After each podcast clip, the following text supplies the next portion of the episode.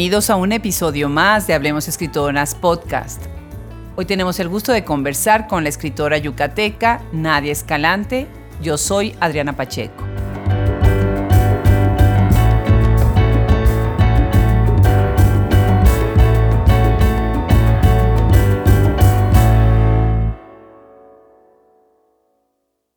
Dentro de nuestras jóvenes poetas tenemos a Nadia Escalante Andrade, quien nació el 15 de octubre de 1982 en Mérida, Yucatán.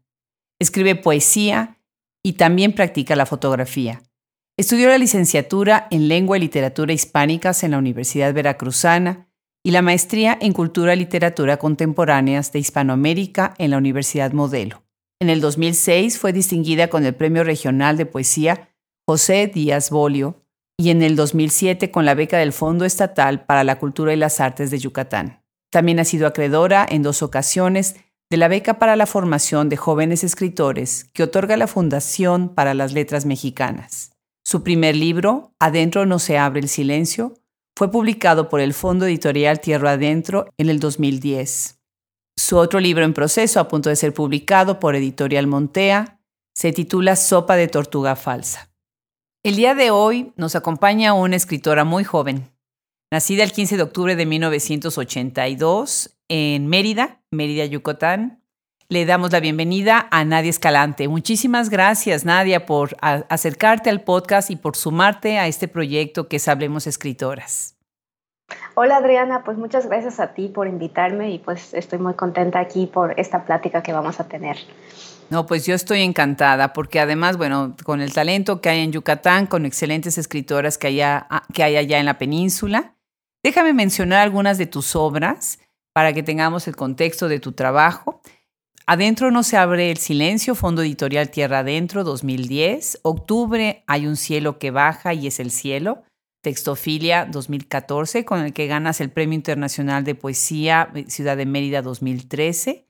El regreso y Sopa de Tortuga Falsa, muy interesante el título, de Editorial Montea 2019. Pues bienvenida, platícanos. ¿En dónde vives? ¿En dónde estás ahora, eh, Nadia?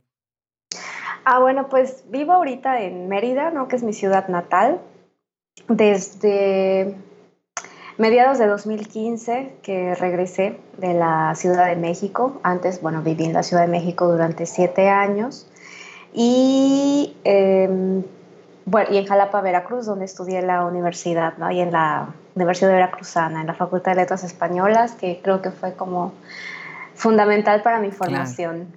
Esos años los recuerdo con mucho cariño, ¿no? Pero bueno, estoy aquí en mi tierra natal, muy contenta. Me resistí mucho tiempo a, regresar, pero estoy muy contenta ahora.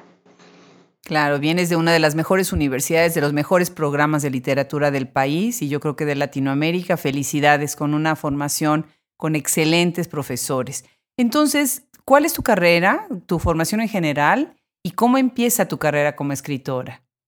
Bueno, antes que nada, mi formación académica, como mencioné, es la Universidad de Veracruzana. Em, después de eso hice una pausa bastante larga hasta que retomé eh, la universidad estudiando aquí en Mérida la maestría en cultura y literatura contemporáneas de Hispanoamérica en la Universidad Modelo, que es una universidad privada, que es la, bueno, es como la única universidad aquí en Mérida que tiene un posgrado en literatura, ¿no? Y que, bueno, tiene una licenciatura y que se ha preocupado como por, por esta parte, ¿no? Que, bueno, que de hecho, pues es curioso que yo me fui a Jalapa a estudiar porque aquí en Mérida no había licenciatura en literatura cuando yo terminé la preparatoria, ¿no? Entonces, pues un poco fue ir yo buscando los propios caminos para formarme, ¿no? Ya que bueno, en mi entorno en ese momento no era posible.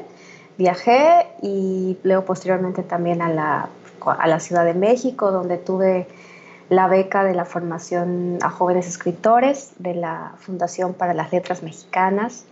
En donde sí, felicidades. Sí, ahí estuve de 2008 a 2010.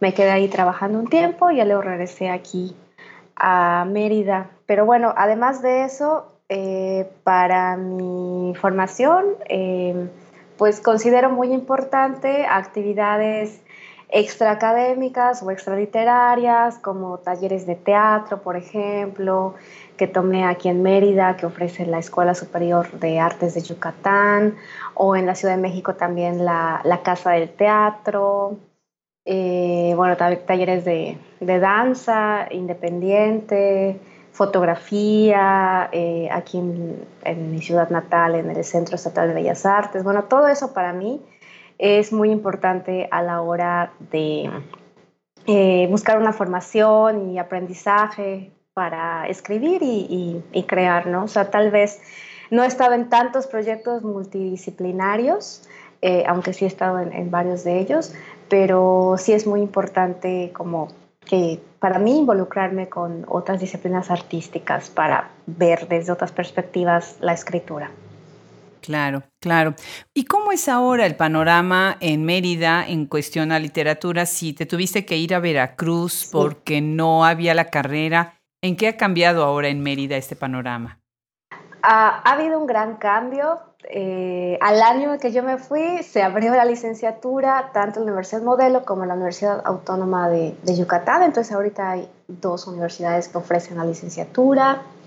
Eh, hay mucha gente interesada de, no sé, generación millennial o centennial en escribir, en publicar, en leer, en ir también más allá de lo que ofrecen las aulas universitarias. Entonces sí hay mucho movimiento, ¿no? Digamos que a lo mejor en los últimos años del siglo XX eh, había un cierto estancamiento, pero con el de del año 2000 ya todo cambió y creo que el panorama es muy diferente y es muy estimulante y es una de las razones por las cuales eh, decidí regresar aquí a Mérida porque precisamente esta atmósfera que va más allá de la literatura, porque también hay mucha gente interesada en la danza, en el teatro, en las artes visuales, todo eso creo que es muy estimulante para un creador joven, más que estar en un lugar donde ya hay estructuras muy establecidas, ¿no? Entonces,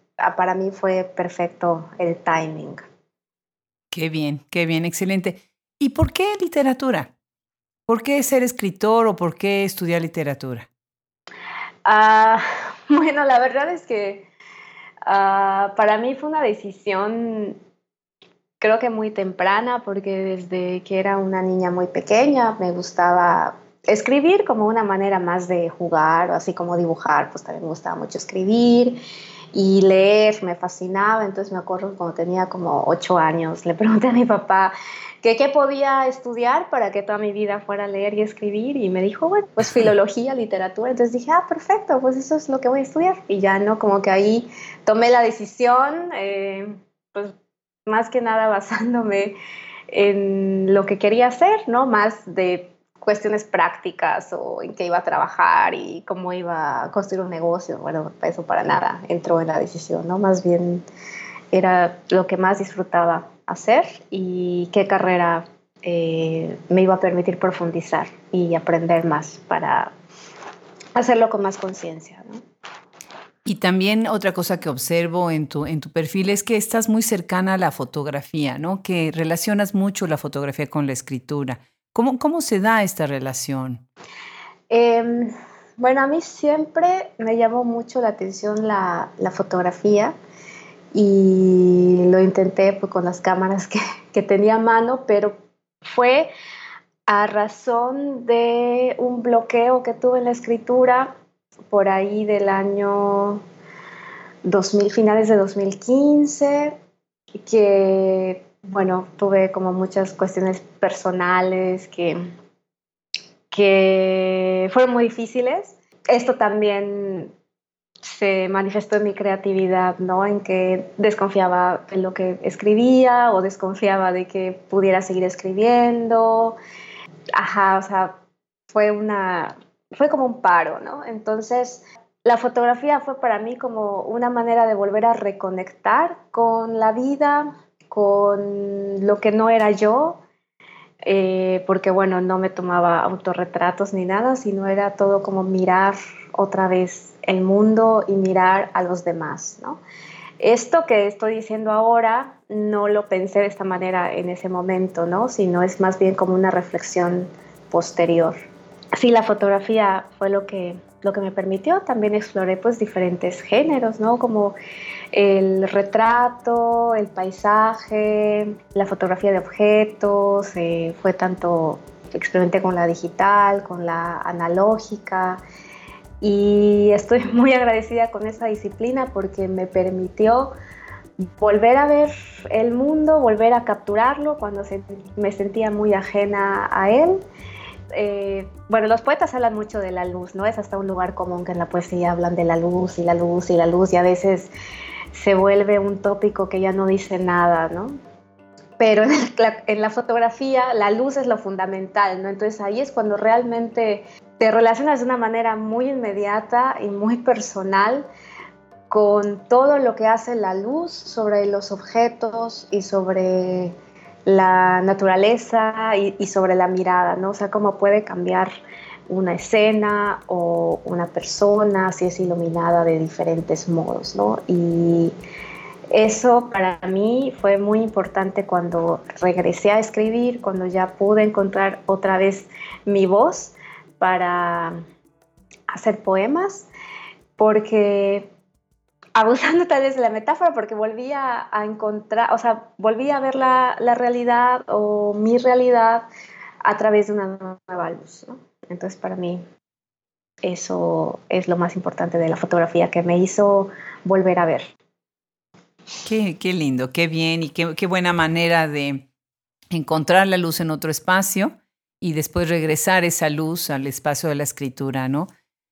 Me recuerda ahorita, y leer tu obra, me recuerda lo que Octavio Paz eh, decía, ¿no? Él decía, el lenguaje por propia inclinación tiende a ser ritmo. Y algo que yo veo en tu poesía de una gran belleza es su musicalidad.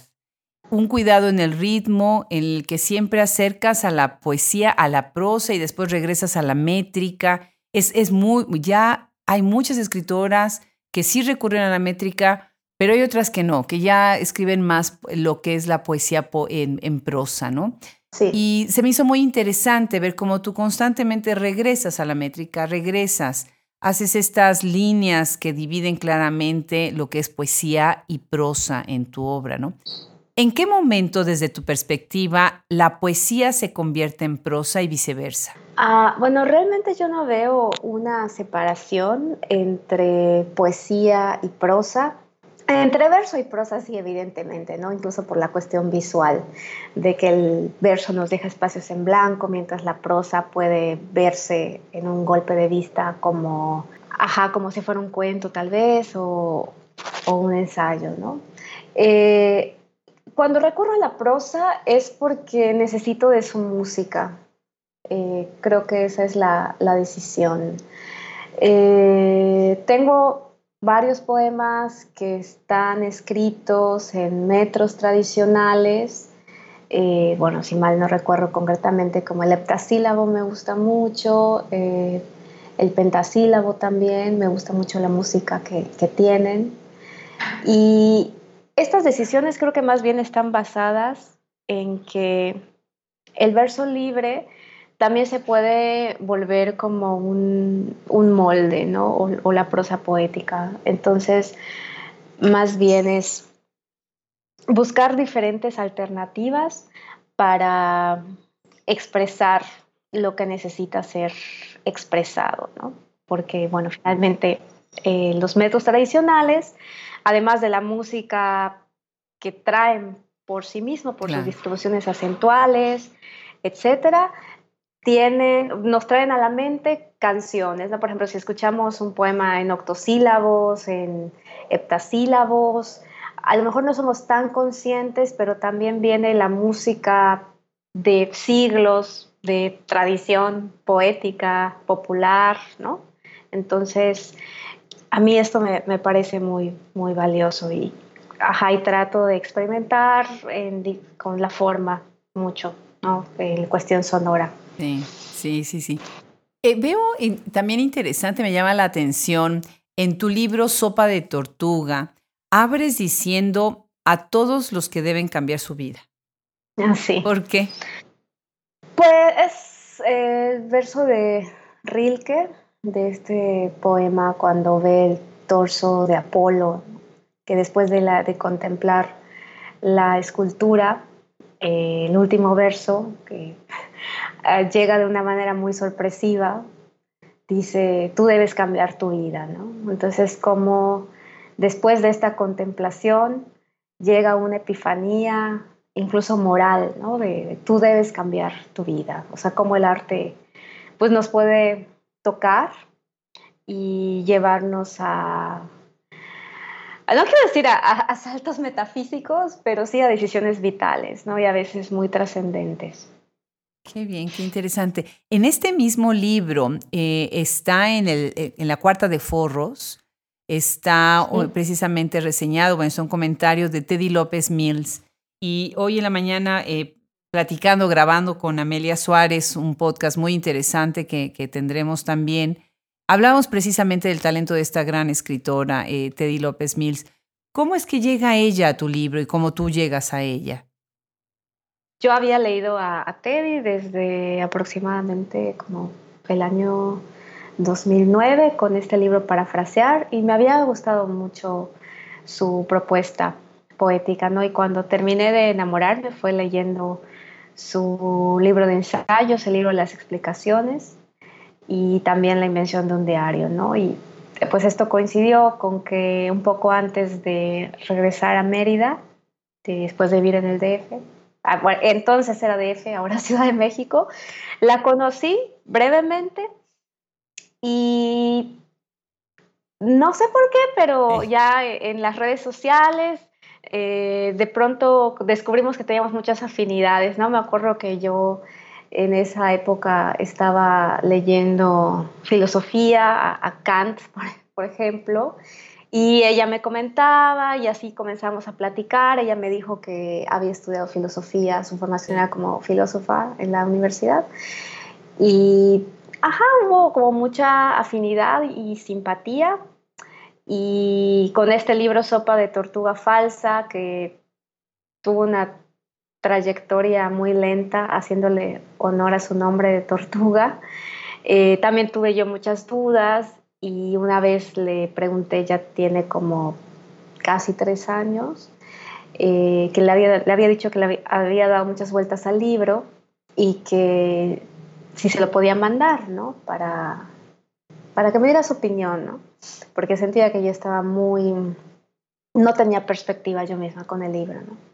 Se lo mandé, ella muy amablemente me dijo que sí y lo leyó ese mismo día y me dijo que le había gustado mucho y por los comentarios que me dio, pues yo me di cuenta de que mi búsqueda por donde la quería llevar, pues sí se había logrado, ¿no? Como este tono de ironía, una cierta distancia, pero a la vez hablar de, de cuestiones emotivas complicadas, eh, me dio algunos comentarios también, ¿no? Claro, para hacer algunos ajustes. Y bueno, yo me quedé muy agradecida con ella por eso y pues seguimos platicando. Una ocasión vino aquí a Mérida y ya cuando en la editorial Montea me aseguraron que ya iba a salir el, libro en, el, en, este año 2019, pues le escribí y le dije que si eh, podía o tenía ganas de escribir la cuarta de forros y me dijo que sí, que encantada y, así fue. Qué bien, qué bonito encuentro y qué bonita la manera en que como mentora, ¿no?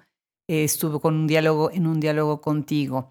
Pues excelente. ¿Por qué no leemos uno de, de, tus poemas? Precisamente tienes uno que me llama mucho la atención por el tema, por la manera como abordas el tema.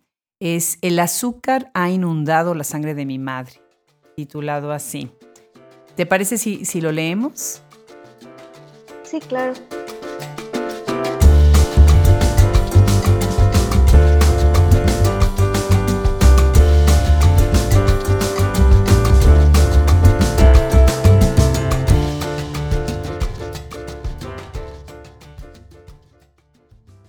El azúcar ha inundado la sangre de mi madre. Ahora que el azúcar habita en tu sangre, has aprendido a regular esa dulzura involuntaria que ha fermentado la alegría de otros, pero no la tuya. Ahora sonríes sin dejar que ella escape, en la hemorragia de las heridas pequeñas, al cortar cebolla, llorar te parece gracioso y voltear las páginas de algunos libros.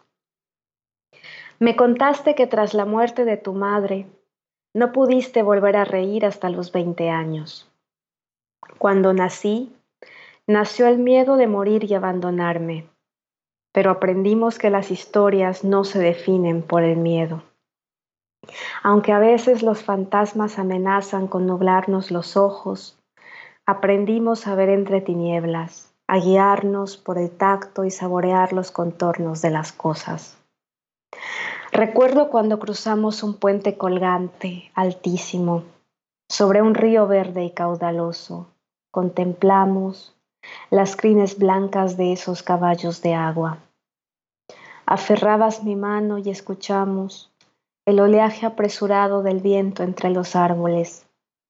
Me asusté, quedé paralizada. Me dijiste que corriera a la otra orilla, y bailaste para que el puente oscilara en el vacío. Crucé sin aliento por tu risa y la voz de los ensontles en las cálidas y frías corrientes del viento. Ahora que el azúcar habita en tu sangre, sabes que la alegría es aquello que encaminamos, así como lo hiciste conmigo, para que nos acompañe al cruzar puentes y no se quede allí a medio camino temblando. Me parece extraordinaria la manera como acercas la poesía a un tema tan cotidiano como es la diabetes, terriblemente, ¿no? Y, que utilices precisamente este ritmo poético para, para entrar en el, en el dolor de las personas que sufren de diabetes y que tienen que cambiar su vida, hablando tú de los que tienen que cambiar su vida, ¿no?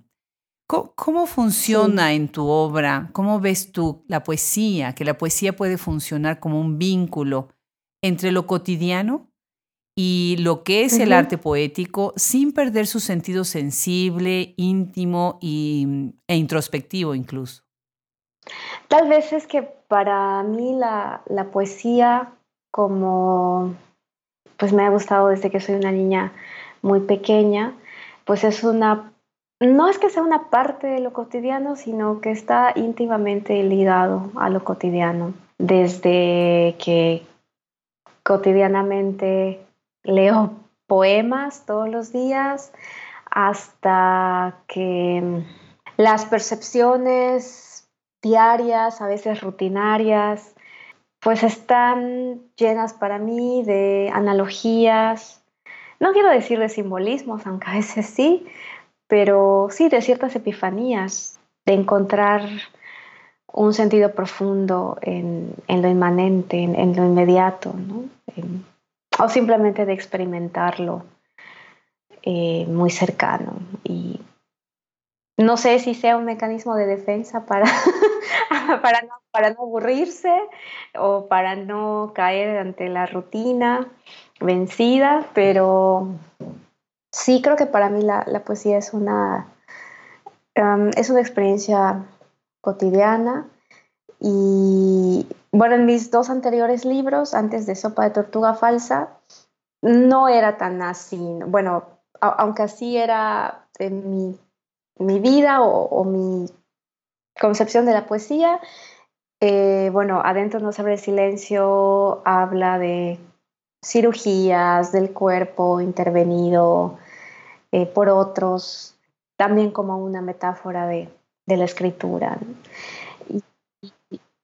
Y, octubre es, haciendo honor a, su portada, pues es un tanto nebuloso, está muy presente, están muy presentes los, los elementos de la naturaleza, pero siempre como con una cierta aura ahí entre lo inacible y, lo sutil, ¿no?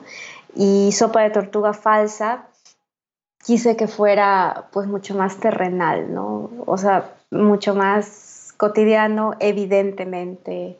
Quiero decir que los poemas que lo integran no es que los haya yo escrito después de haber concluido estos dos libros, sino que muchas veces la escritura era simultánea pero como eran búsquedas diferentes, pues al final ellos encontraron su propio camino hacia este libro, aunque varios de ellos tienen 10 años, o sea, eh, los escribí al mismo tiempo que los que conforman octubre, ¿no? Pero ya al momento de, de pensar que en todos esos poemas había un libro, pues sí fue muy obvio que había unos que, que pertenecían a octubre y otros que pertenecían a Sopa de Tortuga Falsa. Claro. ¿Y qué hay de Adentro no se abre el silencio? ¿Cómo surge este libro? Es, curioso, ¿no? Porque el próximo año va a cumplir 10 años, entonces sí lo veo como un tanto lejano. Pero creo que lo que me llevó a escribirlo fue que estaba encontrando mi propia voz.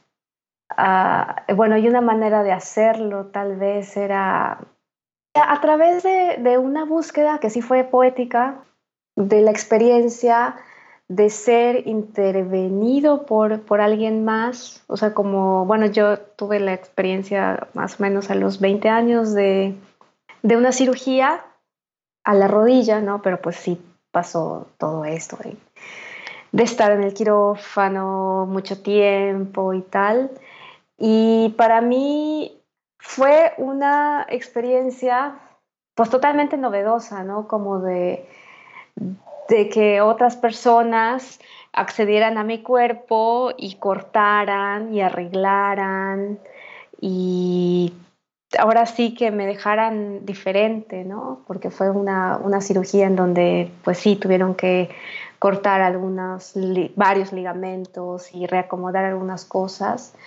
Entonces, el momento en que yo escribí este libro, no sé, era tal vez como, como encontrar la propia voz a partir de un otro, ¿no? Que el otro pues puede ser el lector que anticipamos cuando estamos escribiendo o también lo que no somos nosotros, o sea, pues el, mundo, ¿no? Que dejas que, que el mundo te desarregle o te, te corte, te vuelva a cerrar. ¿no? Eh, en realidad, esta búsqueda no la tengo como tan clara como, bueno, hace, hace poco leí una entrevista que le preguntaban a, a un autor que qué había querido decir con un poema y dijo, pues no sé, hace 10 años lo sabía Dios y yo y ahorita solo Dios lo sabe. Ajá. Me encanta, me encanta esa respuesta. ¿Por qué no leemos una parte de Adentro no se abre el silencio? Precisamente algo que se refiere a esta sensación, a esta idea de ser recostado, ¿no? En un quirófano. Sí.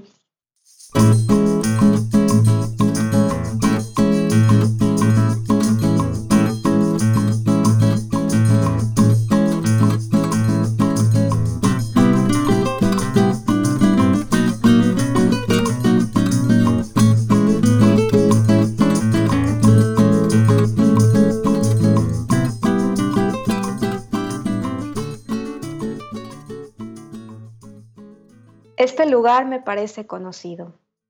Me acuestan en una cama que rechina. El suero tiembla en la bolsa de plástico. Los cangrejos diminutos huyen con temor. Ya viene, aquí está. El mar se filtra en el catéter. Las algas se enmarañan en mis venas. Se enredan los pequeños peces. Mi brazo derecho se traga el océano, las amputadas olas, la pus de la espuma, las úlceras submarinas, los desgarros sinoviales del coral.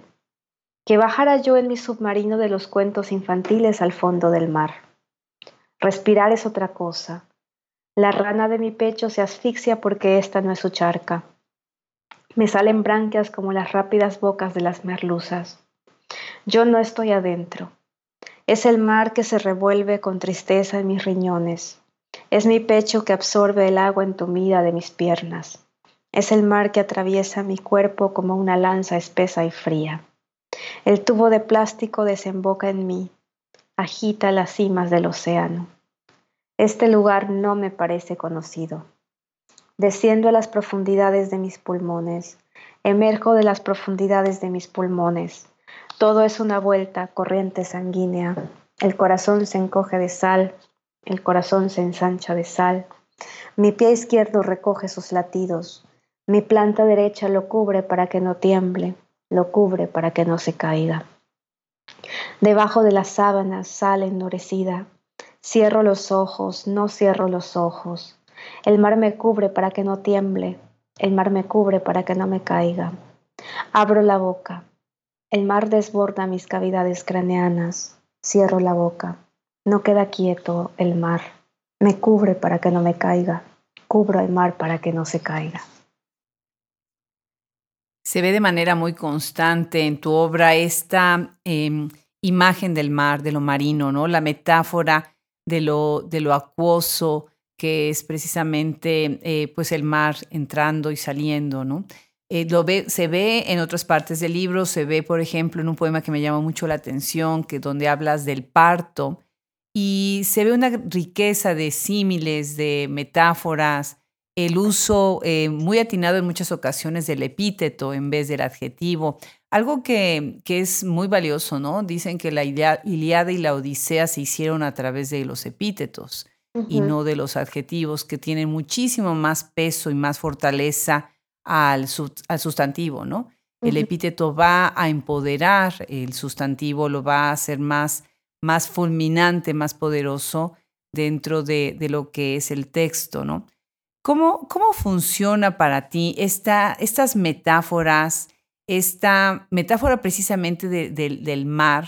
Tú eres pues de Yucatán, el mar es una figura eh, presente, aunque vives en Mérida. ¿Dirías que eso ha influido también en ese uso de esas metáforas o, por qué ese uso de, la, de, esta metáfora en específico? Mm, de las metáforas relacionadas al mar, supongo, ¿no? Exactamente. Sí, definitivamente. Em, creo que ha tenido que ver eh, pues la cercanía, ¿no? A diferencia de otras personas, pues yo no tengo un recuerdo de cuando conocí el mar, pues porque siempre estuvo ahí, ¿no? Desde que era una, una bebé muy pequeña, pues baja a los tres meses de nacida, qué sé yo, me llevaron al mar, me metieron al agua, entonces pues siempre estuvo ahí, no tengo este recuerdo de, ah, cuando vi el mar por primera vez, no siempre fue una parte muy importante de mi vida, pues todas las vacaciones de verano, los fines de semana, nos íbamos a, la playa. Aquí es muy común que, bueno, en, los años 80 era, era muy común que, los niños de mi generación todos los veranos iban a la playa porque eh, lo usual era tener una casa en, en, la ciudad, en Mérida, y otra casa en la playa. Entonces eran las casas de veraneo, era una casa propia o, había muchas casas que se daban en renta y los precios pues eran como bastante económicos. Entonces sí es como muy, muy meridano esta relación con, con el mar, pero además a mí eh, me significa mucho, me, me encanta, es, em, es un lugar al que siempre tengo que regresar, ¿no? Y curiosamente el mar de la península de Yucatán, ¿no? Porque, bueno, si estaba en otros mares son muy diferentes o son el mismo mar, pero el, no sé, el de Cisal, el de Chelén, el de Chuburná, Celestún, todos estos puertos, para mí es muy, muy entrañable. Claro. Y bueno, además en general no nada más es el mar, sino hay un homenaje en tu obra a la naturaleza, a los elementos, a la geografía, a la tierra. Y muchos de estos elementos me parece fantástico cómo los llevas a lo doméstico, al hogar, ¿no? Cómo pones en diálogo la naturaleza con lo privado en tu obra. Por ejemplo, me refiero a tu libro Octubre hay un cielo que baja, en donde se ve esto de manera constante ¿Cómo, es que esta naturaleza puede entrar a lo privado y cómo a través de la metáfora de la naturaleza lo privado se enriquece? Bueno, esta, esta pregunta me, llama mucho la atención porque, ah, bueno, yo no concibo una diferencia entre la naturaleza y el ámbito privado, ¿no? Que a lo mejor es algo de las, pues de, las, de los sitios muy urbanizados, ¿no? Entonces, para mí todo es parte de lo mismo, no hay una división.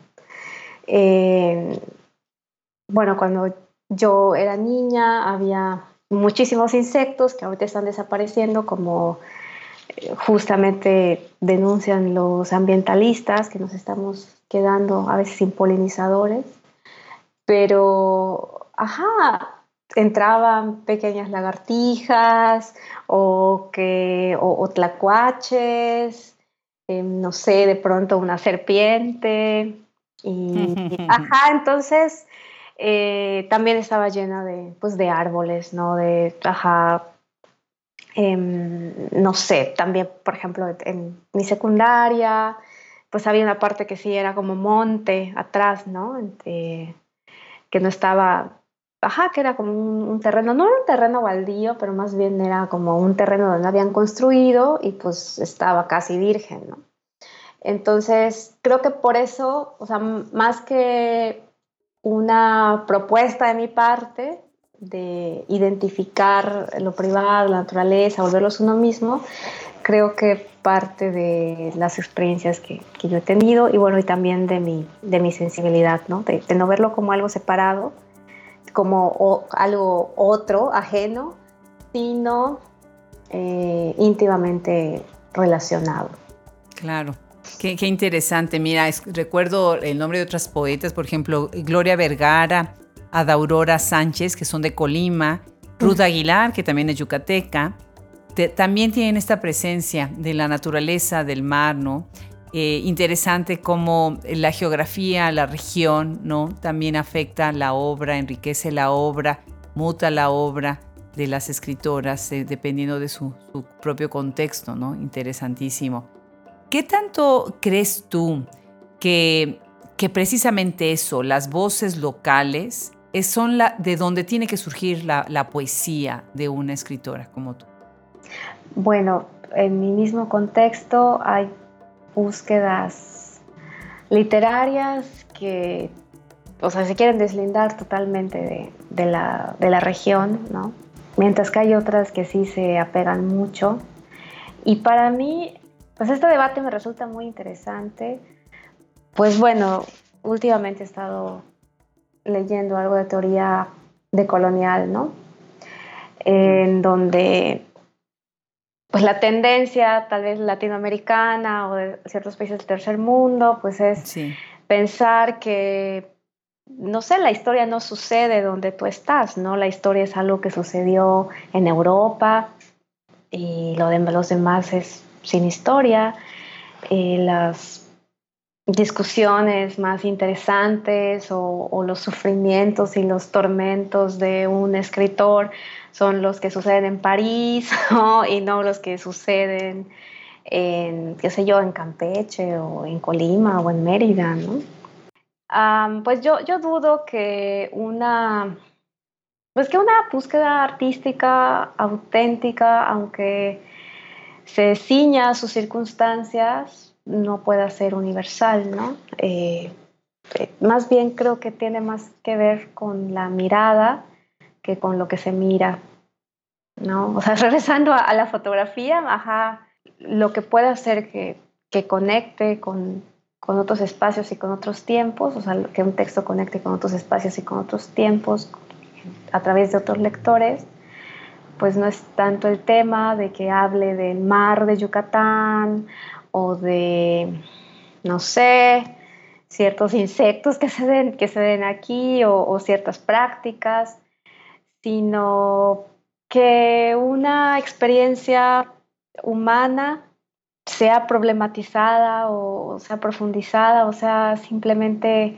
expuesta en toda su fuerza emotiva, o lo que puede hacer que ese texto resuene a través del tiempo y de las geografías, ¿no? Más que, no sé, todo lo que se produzca en, en Nueva York y que hable de Nueva York, pues no por sí, porque hablar de Nueva York va, a trascender, ¿no? No sé, digo, es, es algo que, pues sí, que justamente he estado como que repensando y platicando con otras escritoras también, en, en particular con escritoras, curiosamente no, no con escritores, aunque es, esto creo que es nada más una coincidencia. Sí, que, que de pronto parece que, que hay temas de los, los cuales no van a resultar interesantes, porque a lo mejor son muy regionalistas o así, pero creo que lo regionalista tal vez sea la mirada la forma de tratarlo que el tema o la, o la preocupación en sí. ¿no? Pero, pero creo que sí es algo que, que merece la pena reflexionar en profundidad.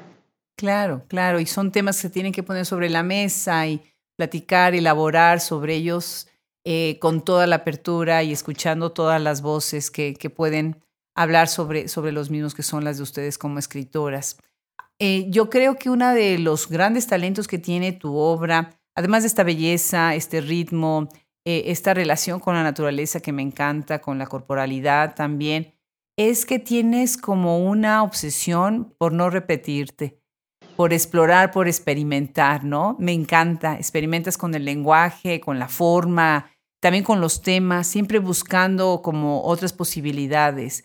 ¿Qué, qué es lo que lees para, para esto? ¿Qué es lo que inspira esta idea, esta sed tuya de crear desde lo nuevo y de construir sobre lo nuevo? Ah, considero que una voluntad o una, un rasgo de mi personalidad que es aprender, sorprenderme, aprender y, aprender y sorprenderme. También que desde que comencé a, leer, pues mis gustos literarios siempre han sido muy variados. De repente envidiaba como a algunos colegas que tienen gustos muy definidos como la literatura rusa o, la o las novelas latinoamericanas la poesía estadounidense, ¿no? Y que tiene una sensibilidad muy definida. A mí, bueno, me encanta la variedad, la, la reinvención. Pensando en la cultura, en la cultura pop, por ejemplo, pues bueno, David Bowie se me hacía como un gran artista, como que siempre se reinventaba y camaleónico y exploraba nuevas formas, ¿no? Eh, o en la literatura, pues Fernando Pessoa con todos estos heterónimos. Entonces, tal vez sea como un cierto, mí voy a poner romántica, como un anhelo fáustico de, de verlo y experimentarlo y vivirlo. Y, y y bueno, hasta ahora ha sido así, ¿no? No sé cómo vaya a ser en el futuro, si como que me, me quede un estilo, que, que, bueno, el último poema de Sopa de Tortuga Falsa va sobre eso, ¿no? Que dice comprar, comprar una propiedad o una casa y firmar las escrituras, como, como querer que un estilo definido sea tu casa, ¿no? Y quedarte ahí y bueno, y no viajar poéticamente, eh, literariamente, ¿no? Eh, ensayando otras formas de escritura, incluso otros géneros, ¿no? que es algo que sí me gustaría experimentar más adelante, sobre todo el, ensayo, cuento, ¿no? Me resisto a, la novela, que siento es lo que, lo que tiene más éxito en el mercado y más lectores, pero, ajá, eh, me gusta mucho los cuentos y los ensayos, la poesía, creo que hay hallazgos muy, muy eh, reveladores para, para mí como lectora en estos géneros, más que en la novela contemporánea. Claro. Bueno, pues para cerrar, me encantaría escuchar una lectura de pájaros. ¿Qué te parece? Eh, y que nos comentaras en qué estás trabajando ahora.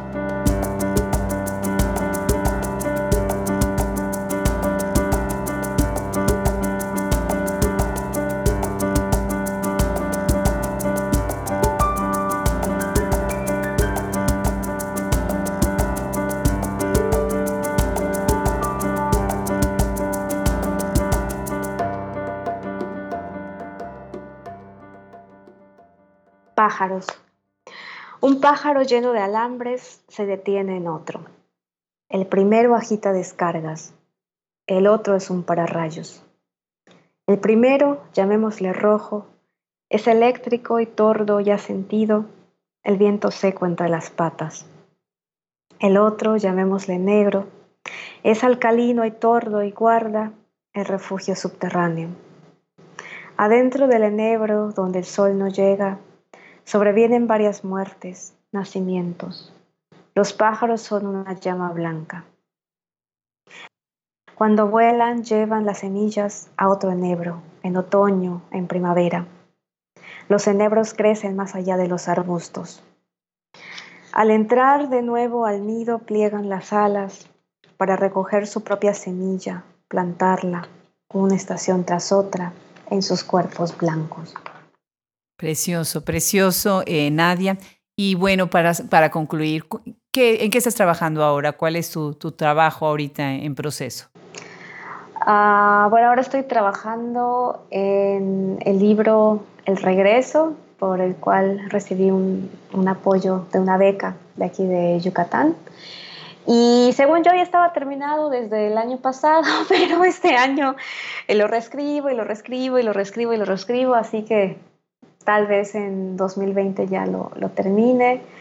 Tiene que ver, es, es una búsqueda más metapoética, podría definirlo así, sobre, sobre las palabras, sobre lo que pueden decir, sobre lo que no pueden decir, sobre que a veces creemos que no podemos decir nada, pero acumulamos palabras y las palabras dicen por sí mismas, o a veces nosotros tenemos la intención de decir y las palabras no dicen nada, ¿no? que son como las frustraciones de los escritores y de los poetas que cuando el poema se logra es por una feliz coincidencia entre el hablante y el lenguaje, que apuntan hacia un mismo fin, ¿no? Pero hay veces que van cada quien por su lado.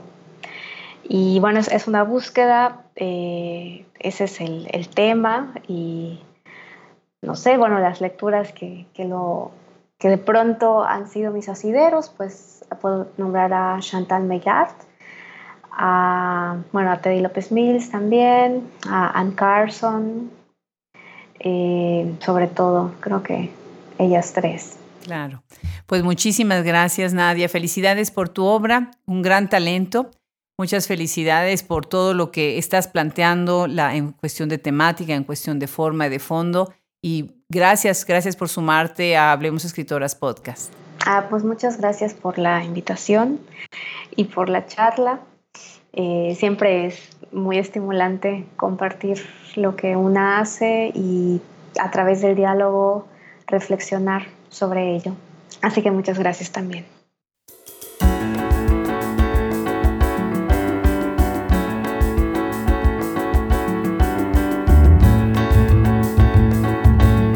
Cada semana Hablemos Escritoras Podcast abre las puertas a una voz nueva de nuestras escritoras contemporáneas.